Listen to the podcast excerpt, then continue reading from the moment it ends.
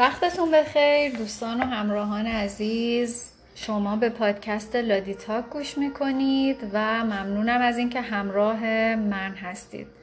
امروز جمعه 25 تیر ماه 1400 خورشیدی و 16 ژوئیه 2021 میلادیه و من از مونتریال کانادا در خدمت شما هستم.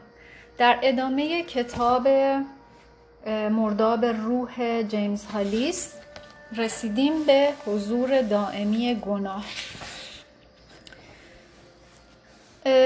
حتما همتون تجربه کردین که حس احساس گناه داشتن مثل یه پرنده سیاه روی شونه آدم میشینه و تعریف یونگ از سایه مشارکت همه ما در امور ممنوع، خودخواهی، خودشیفتگی و ترس های ما رو یادآوری می‌کنه.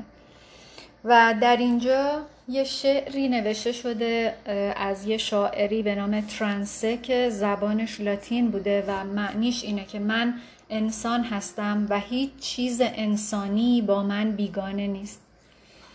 اما اون پرنده سیاه بزرگ که همون احساس گناه اونجا نشسته و با صدای ناهنجاری داره می‌خونه و اون هم درست زمانی که آدم می‌خواد خوشحال باشه جشن بگیره آزاد باشه و تحت تاثیر گذشتش نباشه. این پرنده می‌خونه و لحظه ها رو از بین می‌بره و همه چیز سر می‌خوره میره به گذشته. و گذشته با تمامی شرمی که به همراهش داشته در ذهن ما برمیگرده و زندگی الان ما رو هم درگیر می‌کنه.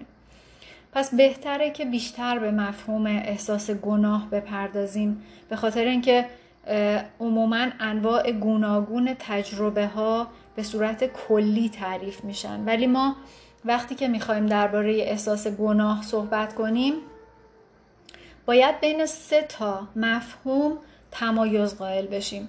و اون سه تا مفهوم اینه گناه واقعی به عنوان مسئولیت گناه به عنوان یه اقدام تدافعی نامناسب که در برابر تشویش داریم انجامش میدیم و سومیش هم گناه وجودی. حالا یکی یکی در راجع به هر کدوم از اینا صحبت می‌کنیم. گناه واقعی به عنوان مسئولیت. نظام قضایی تمام کشورها یه شرایطی رو فراهم میارن که در واقع اگه یکی یه خطایی یا یه گناهی مرتکب شد مخصوصا درباره کسانی که در سنین زیر قانونی یعنی زیر سن قانونی هستند یا فرزن معلولیت های ذهنی دارن اینا براشون یه امکان تخفیفی در نظر می‌گیرن و آدم های معمولی و به خصوص کسایی که دارن الان این پادکست رو گوش میدن قطعا در این دسته جا نمی‌گیرن. یعنی توی این طبقه بندی قرار نمی‌گیرن. اگه وظیفه ما در روند رشد فردیتمون گسترش آگاهی باشه همه ما به دلیل کوتاهی در انجام این وظیفه یعنی در وظیفه گسترش آگاهی در رشد فردیت ما گناهکاریم و مقصریم. به خاطر اینکه هیچ شخص آگاهی نمی‌تونه چه به لحاظ شخصی و چه به لحاظ جمعی ادعا کنه که معصومه و هیچ وقت گناهی مرتکب نشده یا نمیشه. هر کدوم از ما بخشی از تاروپود همون جامعه ای هستیم که هم نوکشی رو به وجود آورده تبعیض نژادی توش وجود داره تبعیض جنسی و تبعیض سنی رو حتی در شرایط مختلفی داریم می‌بینیم. به این ترتیب بخشی از رشد صحیح فردی ما اینه که بپذیریم که ما هم گناهکاریم و خطاکاریم و خطا کردیم. یعنی یعنی اینکه مسئولیت پیامدهای انتخاب خودمونو هرچند که توی اون لحظه ای که داشتیم اون تصمیم رو می‌گرفتیم یا اون چیز رو انتخاب می‌کردیم ناآگاه بوده باشیم. یا سواد و دانش کافی و اطلاعاتی که باید رو نداشتیم ولی بپذیریم که به هر حال ما انتخاب کردیم و ما اشتباه کردیم. جوهر تراژدی های یونانی شناخت نیروهای در درون فرهنگ یا در درون خودمونه. که این نیروهای استورهی ما رو به مرحله انتخاب هایی میرسونن که ممکنه به واسطه اون انتخاب ها دیگران دچار رنج بشن. در بیشتر تراژدی ها متن نمایش نه تنها دیدگاه نویسنده بلکه خرد جمعی رو داره منعکس می‌کنه و گواه نقش تقدیر در ایجاد شرایطیه که به شخصیت اصلی این تراژدی آسیب میرسونه و زخم می‌زنه. در نتیجه فرد مجبور میشه به طبع اون شرایط انتخاب هایی رو بکنه که پیامداش رو نمی‌تونه پیش بینی بکنه یعنی نمی‌دونه که چی ممکنه پیش بیاد. و این همون چیزیه که یونانیان بهش میگن هامارتیا. که اغلب به عنوان نقطه ضعف تراژیک ازش نام می‌برن. و من بهش میگم بصیرت زخمی. یعنی شخص از طریق رنج از طریق پذیرش اینکه گناهکاره و مجازات و بازسازی رابطش با خدا ممکنه که به رهایی برسه.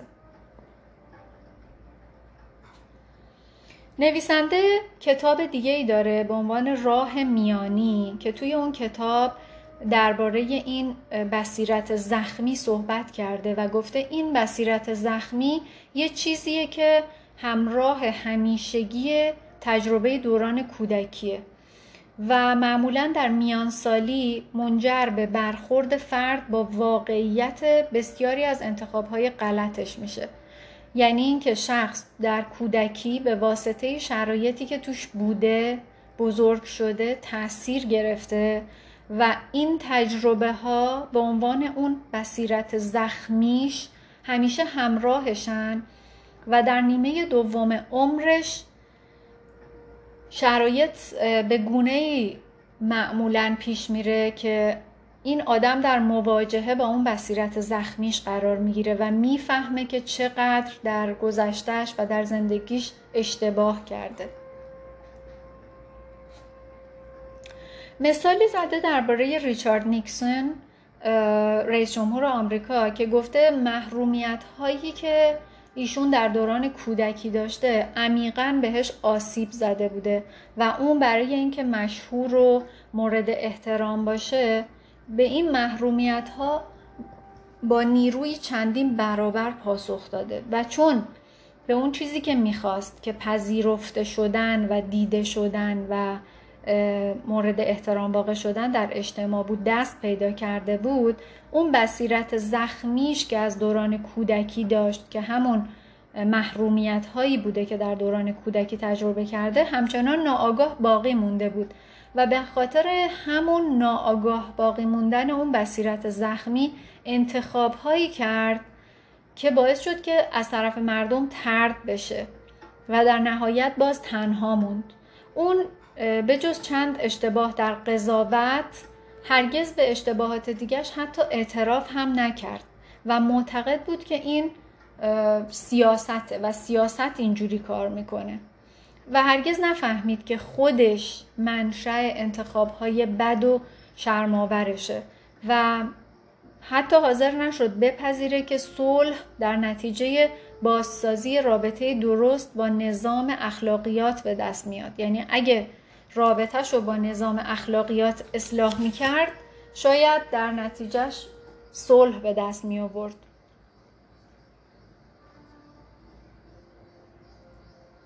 وقتی که ما اذعان می کنیم یعنی اعتراف می کنیم حداقل پیش خودمون که من اشتباه کردم و در انتخاب بد و یا پیامدهای آسیب زنندهی که اون انتخاب واسه من داشته مقصرم این برای ما سرآغاز آگاهی و خرد میشه و تنها راهیه که باعث میشه که شما به رهایی برسید.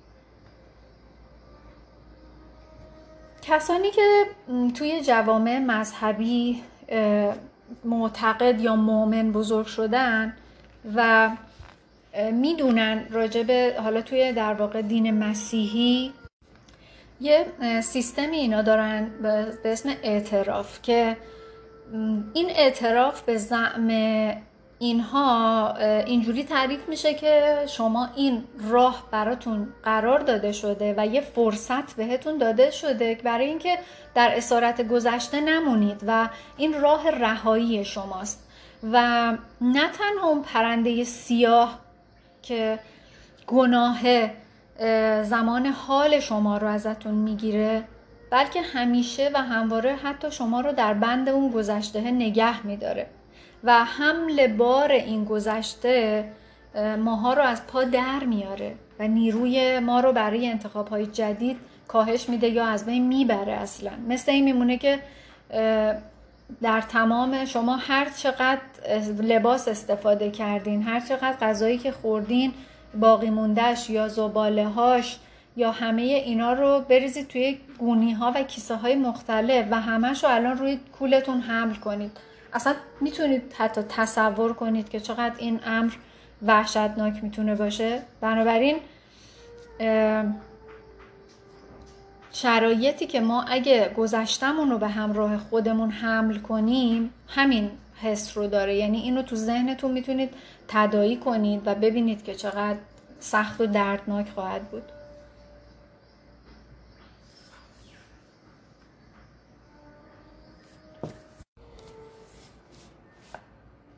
برای شروع اینکه ما یه برخورد حساب شده و پخته با گناه داشته باشیم نیاز به تشخیص داریم و این تشخیص دادن خیلی ضروریه. رشد آگاهی ما نیازمند تشخیص اون آسیبیه که ما به خودمون یا به دیگران رسوندیم. ولی در ابتدا شاید خیلی منطقی یا شسترفته نتونیم درک کنیم که ما چه آسیبی به دیگران رسوندیم. اما وقتی که این تشخیص رو پیدا کنیم باید آگاهانه اینو تایید بکنیم و بپذیریم و بگیم که آره من فلان کار رو انجام دادم. و اون کار من باعث شد که فلان اتفاق بیفته و من مسئولیتش رو قبول می‌کنم. اما کسایی که دارای اختلال شخصیتی باشن این جور آدما معمولا انقدر اون من درشون آسیب دیده که نمی‌تونن مسئولیت کاری رو که کردن قبول بکنن. و اونا نه تنها به خودشون دروغ میگن بلکه به دیگران هم دروغ میگن. و مسئولیت اون کار رو به گردن دیگران میندازن و به بیرون از خودشون اونو فرافکنی می‌کنن. بخش اعظم روان درمانی ها به جای بررسی زمان حال داره به اشتباه به شکایت از والدین یا شرایط اقتصادی و اجتماعی میگذره. درسته که شخصیت ما توی این روند شکل می‌گیره و از طریق این تجربه ها بوده که ما الان اینی هستیم که یعنی اینی شدیم که الان هستیم. ولی در اصل درمان فقط با پذیرش مسئولیت انتخاب های خودمون توی زندگی برای ما به وجود میاد. یعنی اگر نپذیریم که ما هر اتفاقی که برامون توی زندگی افتاده خودمون خواستیم و خودمون انتخاب کردیم و مسئولیت این کار رو قبول نکنیم هیچ وقت نمی‌تونیم انتظار داشته باشیم که درمان بشیم. و این کار میشه بهش گفت یه جوری شونه خالی کردن از بلوغه و شونه خالی کردن از رشد و رسیدن به آگاهیه. و اگه چنین تشخیصی بدیم شاید باعث بشیم که مثلا طرف احساس سرفکندگی کنه یا حتی احساس اینو بکنه که روحیش در هم شکسته. اما انکار یا ناآگاه موندن بیشتر آدما رو به گذشته نگه میداره. بدون اون که امیدی به تغییر داشته باشن فقط می‌بینن که ده سال بعد هم در همون جایگاه امروزشون هستن و دارن همون کیسه ها و بارهای گذشته رو با خودشون همچنان حمل می‌کنن. بنابراین اگه توی این کتاب یه مرحله یه درمان دوازده مرحله ای رو برای درمان و پایان دادن به انکار و پذیرش مسئولیت زندگی قرار دادن که فقط در این صورت امکان جبران آسیب ها وجود داره. یعنی اگه مسئولیت رو نپذیره کسی اصلا امیدی به درمانش نیست. به خاطر اینکه شما فقط گاهی براتون این امکان وجود داره که اگه یه گناهی رو مرتکب شدید اونو جبران بکنید.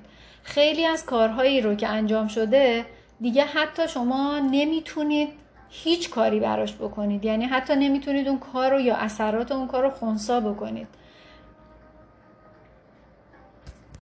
اگه ولی براتون شرایط جبران امکان پذیر باشه این جبران کردن فقط وقتی معنی پیدا می‌کنه که اون طرف از اون کار خطایی که انجام داده واقعا و به معنای واقعی احساس پشیمونی بکنه. بنابراین اگه غیر از این باشه هر چیز دیگه ای کاملا بیفاید است. و در اکثر موارد اون کار جبرانی که یکی میاد در قبال اون اشتباه یا خطایی که کرده انجام میده معمولا فقط به صورت نمادینه و از لحاظ روانشناسی با برگردوندن و بازگردوندن اون چیزیه که گرفته شده. به همین دلیله که می‌تونیم بگیم که نظام جزایی که الان تو بیشتر کشورها وجود داره به خاطر همینه که اصلا در 90 درصد مواقع موثر نیست. به خاطر اینکه مفهوم کلمات پشیمانی و اصلاح بر اساس این عقیده قرار داده شدن که اگه شخصی از حمایت روانشناختی جمعی محروم بشه پشیمون میشه و از لحاظ اخلاقی هم اصلاح میشه. اما نظامی که نظام جزایی که هست واقعا جزاییه.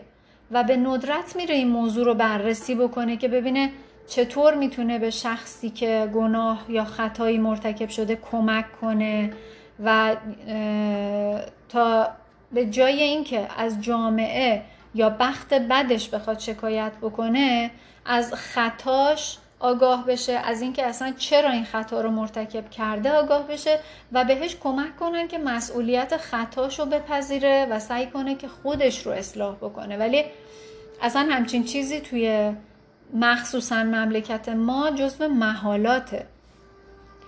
وقتی که پشیمونی و ندامت از صمیم قلب باشه و خالصانه باشه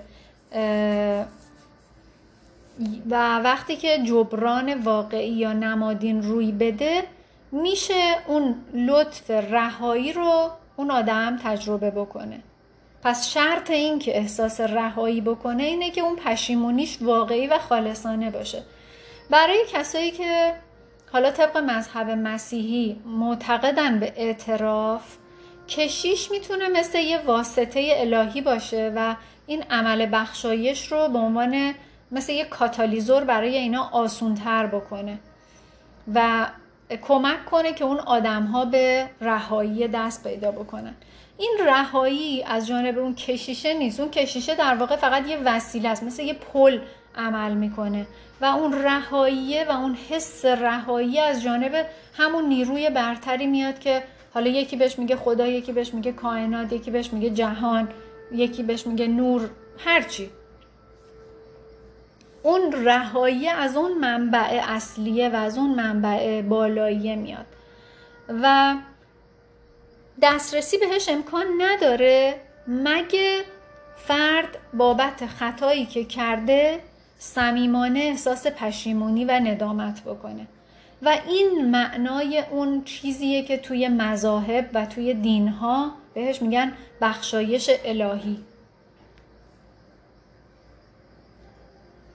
و شاید برای کسایی که خیلی به این در واقع دین ها اعتقادی نداشته باشن پیدا کردن این بخشایش الهی خیلی ملموس و قابل درک نباشه. ولی از لحاظ علمی هم اگه بخوایم بگیم سه تا فرایند وجود داره. یعنی یا شاید یه فرایندی که سه تا مرحله داره.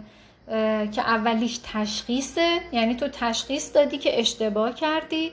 بعد در صدد جبرانش بر بیای که لازمش اینه که از صمیم قلبت احساس پشیمونی بکنی و سوم به اون احساس رهایی برسی که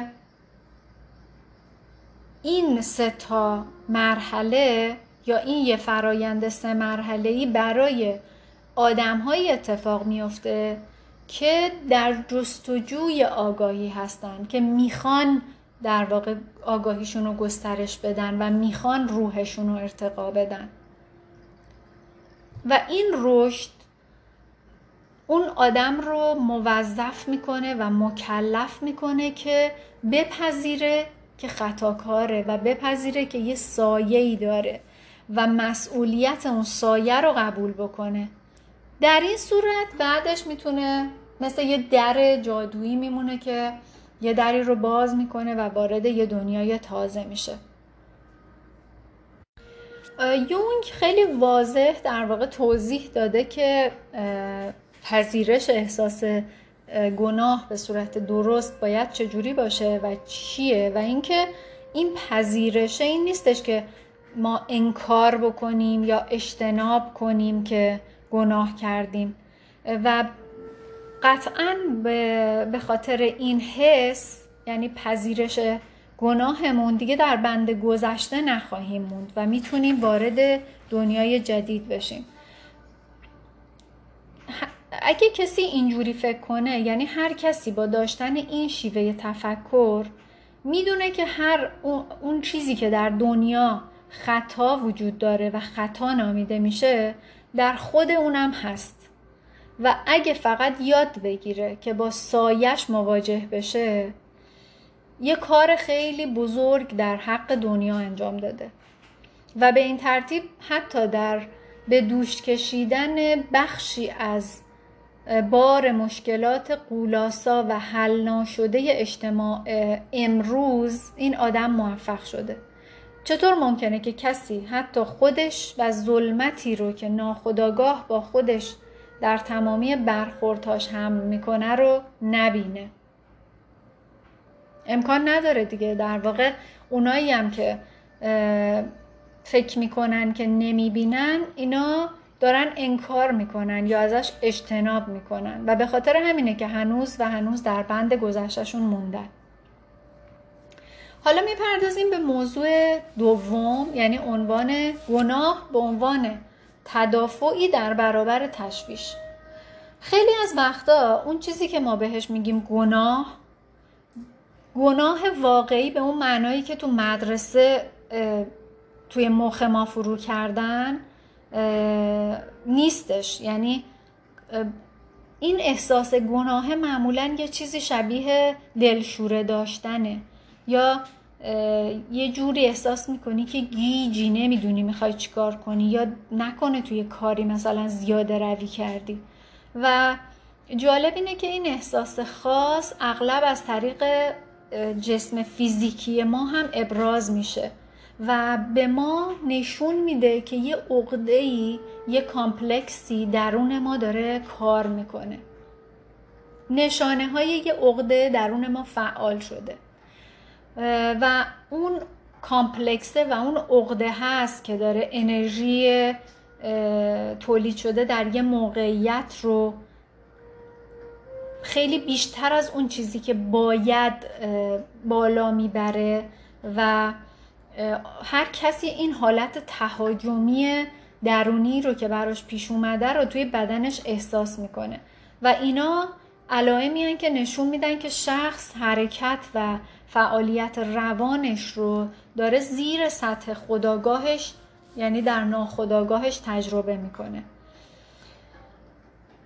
و بخش بزرگتری از اون چیزی که ما بهش میگیم گناه یه حالت تدافعیه که ما بر علیه این تشویشی که در ما به وجود میاد می‌گیریم. یعنی در واقع این واکنشی چند جانبه به تجربه استرابه که در اون لحظه خودش رو به عنوان یه چیزی که برای ما غیر قابل شناسایی نشون میده و ما رو دچار تشویش و استراب می‌کنه. مثلا میشنویم که مردم میگن وقتی به کسی نمیگن یا عصبانی میشن یا از اینکه آدم های کاملی نیستن احساس گناه می‌کنن. که چرا مثلا به یکی دیگه گفتن نه. و این احساس به تدریج از دوران کودکی توی این آدما شرطی شده.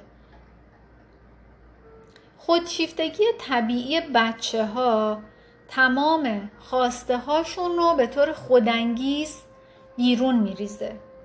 و همه رو به شکل یه پکیج اینو به دنیای به هم فشرده بزرگ سالان روانه می‌کنه که این پکیج یه نیروی نامحدودی رو برای تنبیه و دریق کردن تایید و محبت توی خودش داره.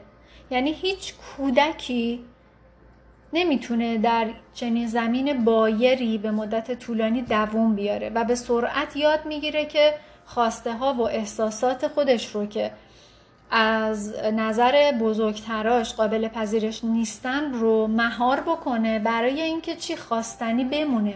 برای اینکه بهش توجه کنن برای اینکه دوستش داشته باشن. شنیدید حتما که میگن تمام شخصیت یک کودک بین صفر تا سه سالگیشه که شکل می‌گیره. یعنی از زمانی که این کودک در شکم مادرش جنینش تشکیل میشه و شروع می‌کنه به شنیدن صداها و حتی احساسها رو درک می‌کنه و تا زمانی که تا سه سالگیش کامل نشده تمام چیزهایی که می‌بینه میشنوه و احساساتی که بهش وارد میشه اینها همه باعث شکل گرفتن شخصیتش میشه. فرض کنید که یه نفر داره یه بچه است یه بچه ای وایستاده گوشه مثلا خونه داره بازی می‌کنه و یه دفعه داره واسه خودش آواز می‌خونه. مادرش میاد به هر دلیلی خسته است عصبانی سر بچه داد می‌زنه که بس کن دیگه آواز نخون. آخه این چه صداییه؟ و اون بچه از اون لحظه به طور ناخداگاه تصمیم می‌گیره که دیگه هیچ وقت آواز نخونه.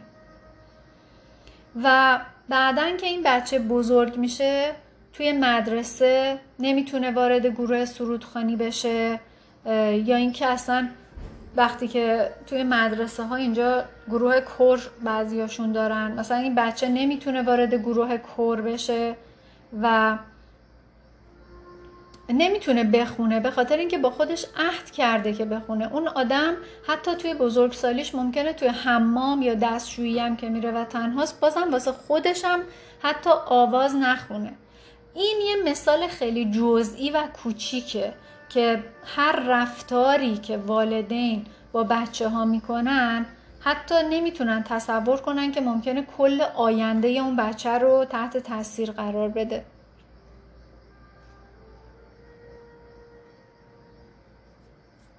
و فقط والدین نیستن. وقتی که کودک از با توجه به شرایط و خانواده‌ای که داره توش رشد می‌کنه اگه بچه رو می‌برن می‌ذارن مهد کودک می‌ذارن مدرسه های شبانه روزی یا پرستار برای بچه می‌گیرن. اگه ندونید یعنی در واقع نمی‌دونید اصلا که اونجا چه رفتاری با بچهتون میشه. اون طرف چه احساساتی رو داره به اون بچه منتقل می‌کنه. و اینها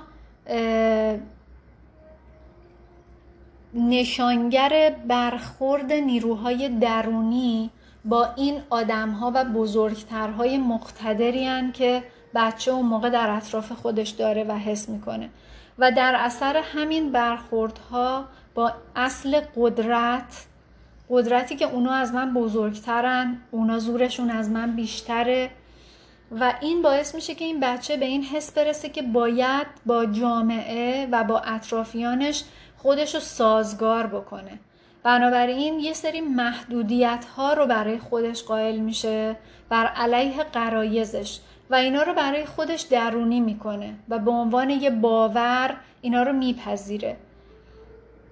که حتی در برابر هر گونه انگیزه عاطفی ممکنه که یه واکنش تدافعی از خودش نشون بده و ممکنه این فرد که در کودکی باهاش این گونه رفتار شده در بزرگسالی یه آدمی بشه که اصلا نتونه با دیگران ارتباط برقرار کنه نتونه احساساتش رو نشون بده و بنابراین در بزرگسالیش یه آدم منزوی و تنها خواهد شد. به این ترتیب اون چیزی که ما بهش میگیم گناه اغلب احساس دفاعی و واکنشی یک کودکه. احساس حالت تهوع احساس اینکه یه دفعه سر درد می‌گیره باستاب خاطراتی که تو از اون یابان سرزنش والدینت در کودکی به تو دست میده. یعنی مثل اینکه انگار تو در کودکی که هر یه کاری کردی باعثش به خاطر اون کاره والدینت سرزنشت کردن. و اون موقع حس کردی که الان منو تنها گذاشتن وسط یه بیابون بی آب و علف و من اینجا از تنهایی و از بی غذایی و از بی آبی و از بی محبتی خواهم مرد. و این احساس اون موقع در توی کودک درونی شده و الان وقتی که در شرایطی قرار می‌گیری که باعث ناراحتی دیگران بشی یا نه بگی به دیگران تمام اون احساس های دفعه برای تو دوباره بالا میاد و فکر می‌کنی که دوباره توی همون بیابونه قرار گرفتی. و چون می‌خوای یه حالت دفاعی نشون بدی از خودت حالت بد میشه حالت تهوع می‌گیری, می‌گیری سر درد می‌گیره و احساس تشویش و دلشوره می‌کنی و این همون حالتیه که معمولا آدم ها بهش میگن احساس گناه. مثل اینکه یعنی اینجوری در نظر بگیرید که شما یه غریزه طبیعی دارید مثل سایر غریزه هاتون به اسم خشم. و وقتی که این غریزه طبیعی خشم در شما بروز پیدا می‌کنه یه دست خیلی قدرتمندی از یه جایی میاد و این غریزه شما رو خفه می‌کنه. و این واکنش غیر ارادی می‌تونه آنچنان بر زندگی فرد سلطه پیدا کنه و حکمرانی کنه که اون فرد دچار از خود بیگانگی بشه.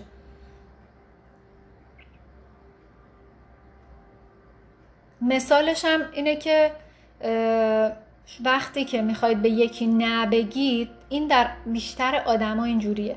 وقتی که می‌خوان به یه آدمی نه بگن در برابر یه خواسته که یکی داره بگن نه حالا هر جوری وقت ندارن نمی‌دونم پولی ندارن که به یکی قرض بدن خودشون گرفتارن یا هر چیز دیگه ای این نگفتنه بهشون احساس گناه میده. ولی در واقع یه حالت تدافعیه که توی خود اون شخص به وجود میاد برای اینکه فکر می‌کنه داره باعث ناراحتی دیگران میشه.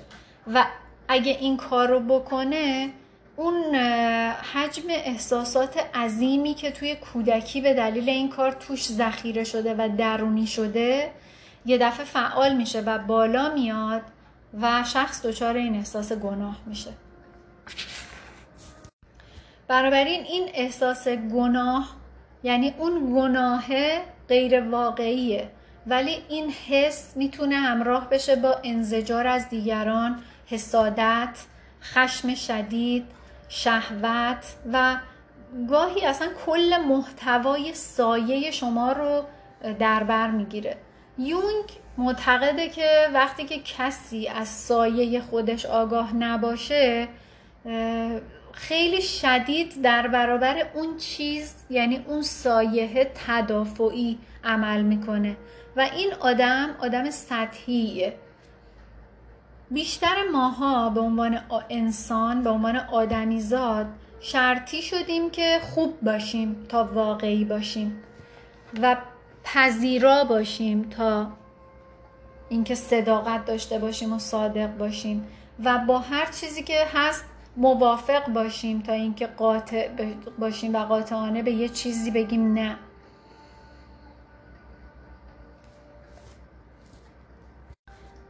بنابراین وقتی که دیدید که یه خصلتی در دیگران شما رو اذیت داره می‌کنه مثلا نمی‌دونی که چرا از یه کاری که داره اون یکی می‌کنه و تو نمی‌تونی بکنی مثلا حرست در میاد. اینجا جاییه که می‌تونی متوجه بشی که این دقیقا سایه توه. فرض کنید که مثلا یکی خیلی آدم پررویه یا خیلی آدم با اعتماد به نفسیه. خیلی آدم برونگراییه و دیدن این آدمه و رفتاراش تو رو اذیت می‌کنه. این دقیقا سایته. یعنی باید بپذیری که من هم می‌تونم پررو باشم می‌تونم برونگرا باشم. می‌تونم مثل اون این رفتارا رو بکنم و حتی یا وقیح به نظر بیام. ولی انتخابمه که اینجوری نباشم. اگر بیای اینو انکار بکنی و بگی که نه من اصلا همچین آدمی نمی‌تونم باشم و هیچ وقت همچین آدمی توی زندگیم نبودم و اصلا محاله که من اینطوری باشم این باعث میشه که این سایه دفن بشه و دیده نشه و برای همین یه, یه جایی یه روزی ممکنه که به شکل بدی خودشو نشون بده و برون ریزی کنه. ولی وقتی که بپذیری و باهاش مواجه بشی که منم شاید اگه جای اون بودم همینقدر پررو بودم همینقدر وقیح بودم همینقدر بیپروا بودم یا هر چیز دیگه. اون وقت اینه که این سایه قدرتش رو برای تو از دست میده. به خاطر اینکه تو بهش آگاه شدی.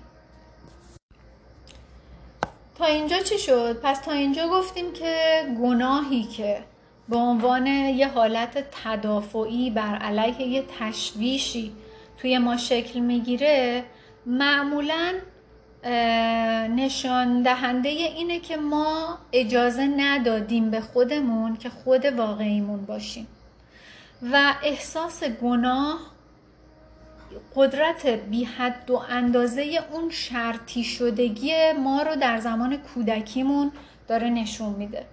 ولی اگه بخوایم مثبت بهش نگاه کنیم از طرف دیگه این فرصت رو هم به ما میده که ابتکار عمل رو بیایم برای خودمون به دست بگیریم و زندگیمون رو به کنترل خودمون بگیریم و اون آسیب هایی رو که در زمان کودکیمون دیدیم و به ما خواسته یا ناخواسته وارد شده رو ترمیم کنیم و بهبود بدیم اینا رو. چجوری؟ اینجوری که وقتی که شما دچار این حس میشین دچار اون احساس تشویش و دلشوره و اینا میشین از خودتون بپرسین که از خودم دارم بر علیه چه چیزی دفاع می‌کنم. یعنی چی باعث شده که من این احساس گناه و این احساس دلشوره رو داشته باشم؟ وقتی که موضوع رو بررسی می‌کنیم معمولا آخرش به این نتیجه می‌رسیم که ما میترسیم که اگه خود واقعیمون باشیم اگه احساس واقعی خودمون رو نشون بدیم اگه حرف دلمون رو بزنیم اگه اون خواسته حقیقیمون رو بیان کنیم دیگران از ما ناراحت بشن.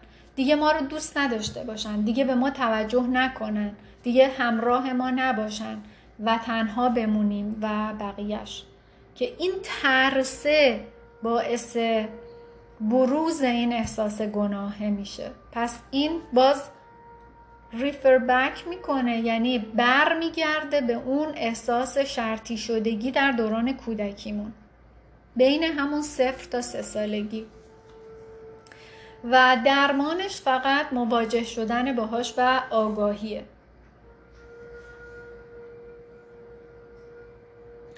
توی زندگی واقعی برای اینکه یه شخص ارزشمند باشیم و نه یه آدمی که هزار تا رنگ داره باید انتخاب کنیم. و برای این انتخابم راضی نگه داشتن دیگران نباید برای ما اولویت باشه و توی دستور کارمون قرار بگیره. این حس تشویشه و دلشورهه که از عمق درون همه ما فوران می‌کنه و به صورت خیلی شدیدی تجربه میشه از آسیب هایی که ما در دوران کودکی اینا رو برای خودمون درونی کردیم. و از اونجایی که این انرژی و اون آسیب پذیری و اون شرطی شدگی در ما درونی شده و هرگز گم نشده توی ناخودآگاه ما باقی مونده و تهنشین شده. و می‌تونه با همون نیروی عظیم و اون ترسی که اون موقع به ما وارد کرده هر دفعه ای که ما دچار این حس بشیم خودش رو توی زندگی ما جاری بکنه و ما رو فلج کنه. ولی اون لحظه ای که شخص داره این احساسات رو تجربه می‌کنه توی الانش نیست. شخص توی اون گذشته است توی همون سه سالگیه.